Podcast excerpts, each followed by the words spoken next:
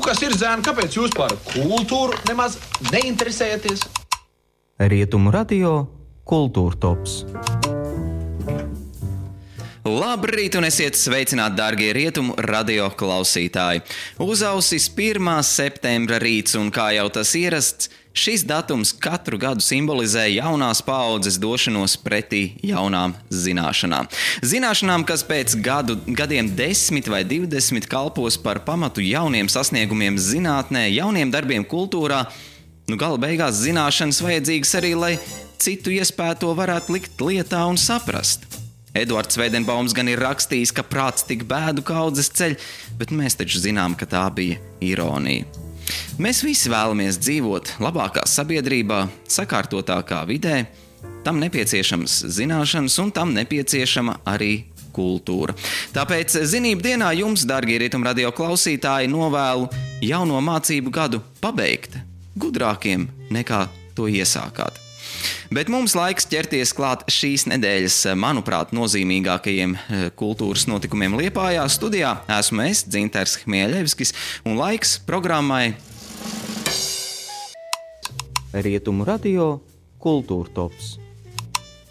Nu, šīs nedēļas topa nozīmīgākais notikums nešaubīgi ir Liepājas teātra darba atsākšanās. Šonadēļ repertuārā pir, eh, pirmizrāde sākotnēji 15. maijā plānotajam uzvedumam. Teātris savu 114. sezonu atklās ar iestudējumu Mališa Dmitrija Petrenko režijā. Lūgas Malīša autors Marijus Ivaškevičs ir viens no spilgtākajiem mūsdienu Lietuvas dramaturgiem, kurš būtiski ietekmējis latviešu literāro un uh, lietuviešu, atvainojos, literāro un dramatisko telpu. Viņa lūgas jau iestudēts arī Latvijā par spilgtāko notikumu kļuvis iestudējums izraidītie Dailas teātrī. Tas notika tālajā 2014. gadā. 1941. gads meitai atņem tēvu, kuru izsūta uz Sibīriju, 44. gads uz Latviju karot atved kādas Sibīrijas mātes dēlu. Divas ģimenes tiek šķirtas, bet abu likteņi negaidīti savijas, kad tēvs Sibīrijā iepazīstas ar māti, bet dēls Latvijā sāk dzīvot ar meitu. Nu, šī izrāda gan nebūs par vēsturi, bet par ilgām pēc mājām, cilvēka spēku un vienlaikus bezspēcību, naidu un mīlestību un arī par pieaugšanu. Izrāde Mališa tiek veidota bilingvāli, proti izrādē runās latviešu un krievu valodās. Nu, kā norāda režisors Dmitrijs Petrenko, tā nebūšot izrāde par latviešiem un krieviem. Abas eh, valodas izvēlētas, lai saglabātu sajūtu par to, kas ir savs un kas ir svešs. Nu, pirmā pirmizrāde gaidāma jau piekdien, 4. septembrī, un skatos mājaslapā, biļetes vēl ir pieejamas. Nu, Liepais teātra mājaslapā noteikti meklējiet informāciju arī par visām pārceltajām izrādēm, kādu šī gada nogalē gaidāms vesels lērums. Jā, pēdējās nedēļās esam aktīvi sekojuši līdzi, būs vai nebūs Liepais teātris. Nu, vakar Lietpājā beidzot paviesojās arī kultūras ministrs Nauris Puntulis, un tad nu beidzot ieviesa skaidrību visā šajā epopējā.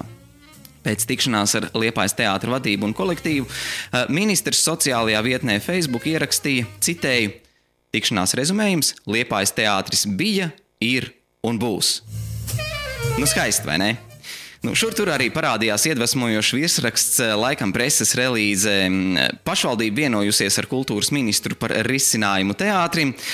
Nu, risinājums tāds, ka atšķirībā no visiem citiem Latvijas profesionālajiem teātrim, eh, Liepājas teātri valsts Covid-19 pandēmijas radītajās grūtībās neatbalstīs. Finansējums būs jārod pašvaldībai. Proti, darbie liepājnieki, būt vai nebūt Liepājas teātrim, ir atkarīgs tikai un vienīgi no mums pašiem. Tāda, nu tā, vienošanās. Nu, viss pārējais ir tikai aizbildinājumi un politiskā retorika. Izskanējušais teksts, ka arī turpmāk teātris varēs pretendēt uz valsts kultūra kapitāla fonda pieejamo finansējumu jaunradas projektiem, nu tā tik vēl trūka, ka nevarēs. Nu, tāda lūk Nacionālās apvienības izpratne par latviskās kultūra telpas sargāšanu un attīstību. Balsojiet uz veselību! Turpinājumā īsts komentārs arī no kultūras ministra.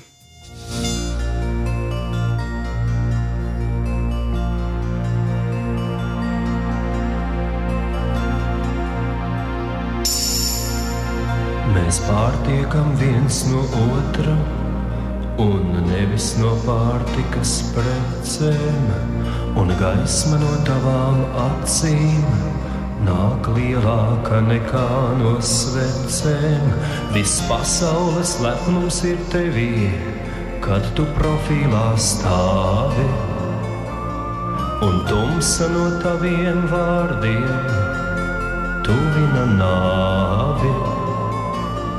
Mēs pārtiekam viens no otra, un nevis no pārtikas precēm, un gaisma no tavām acīm nāk lielāka nekā no svecēm. Bet uh, Liepais teātris 114. sezonas atklāšana jau piekdien, 4. septembrī. Uh, plašāku informāciju par visu, kas gaidāms, meklējiet teātra mājaslapā. Rietumu radio Kultūra Tops. Ja netiekat uz teātras sezonas atklāšanas izrādi piekdienas vakarā, pulksten astoņos varat doties arī uz eh, Jāņa Čakstes laukumu, kur gaidām kultūras programmu kopā ar rietumu radio klausītājiem labi pazīstamo grupu Astronauti. Nu, šī muzikālā apvienība sevi pierādījusi uz Latvijas skatuves jau 16 gadu garumā. Nu, koncertā skanēs gan sen zināmie astronautu hiti, tici sev, gravitātei, nē, daļa Rīgas, satiksimies, tiksimies un citas. Gan arī darbi no jaunākā albuma multivitamīnu multipaka, kas šogad, nu tas bija vēl pirms pandēmijas, tātad ļoti sen, ieguva Latvijas labākā popa albuma titulu Latvijas mūzikas gada balvas ceremonijā. Šeit gan uzreiz jāatgādina, lūdzu, lūdzu, ievērojiet epidemiologu aicinājumus par distancēšanos. To neviens nav atcēlis, bet var atkal atcelt kultūras un izklaides pasākums, ja mēs uzvedīsimies bezatbildīgi. Nu, visi redzam, kādas tendences vērojamas tepat kaimiņu Lietuvā. Zinu, ka esat noguruši no tā Covid-19, nu, es arī.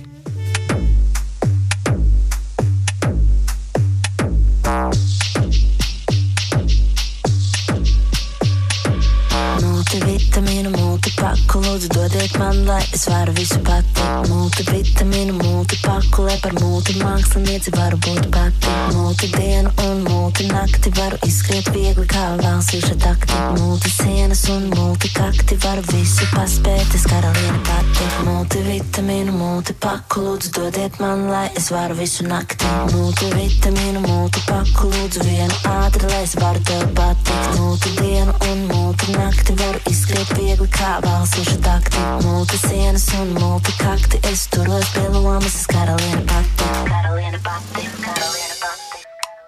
Rietumu radio Kultūra Tops. Svētdien, 6. septembrī, pulksten 7. kultūras namā Viktorija, gaidāms čigānu izcelsmes latviešu dziesminieka, ērģelnieka un ģitārista Haralda Sīmaņa koncerts. Mūziķa īpašo balss tembru laikam jau nav iespējams sajaukt ar kādu citu. Nu, Haralds Sīmanis regulāri koncertē un uzstājas dažādos pasākumos un festivālos, un ir izdevis arī vairākus albumus. Svētdien kultūras namā Viktorija mums būs iespēja redzēt un dzirdēt viņu klātienē. Eh, Biļetes iepriekš pārdošanā bez rindas.clv, taču šorīt es, Dzintars Hmeļevskis, no jums atvadīšos ar vienu no Haralda Sīmaņa populārākajiem skaņdarbiem, kuru viņš 1980. gadā izpildīja mikrofona dziesmu aptaujas noslēguma koncertā, un pēc šīs uzstāšanās Haralds Sīmanis ieguva savu atpazīstamību.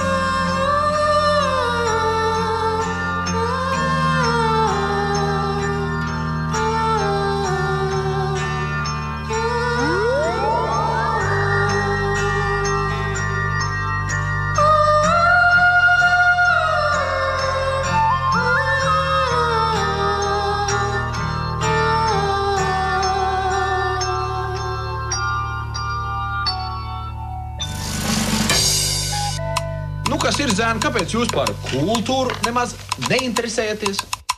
Rietumu radio Kultūra Tops.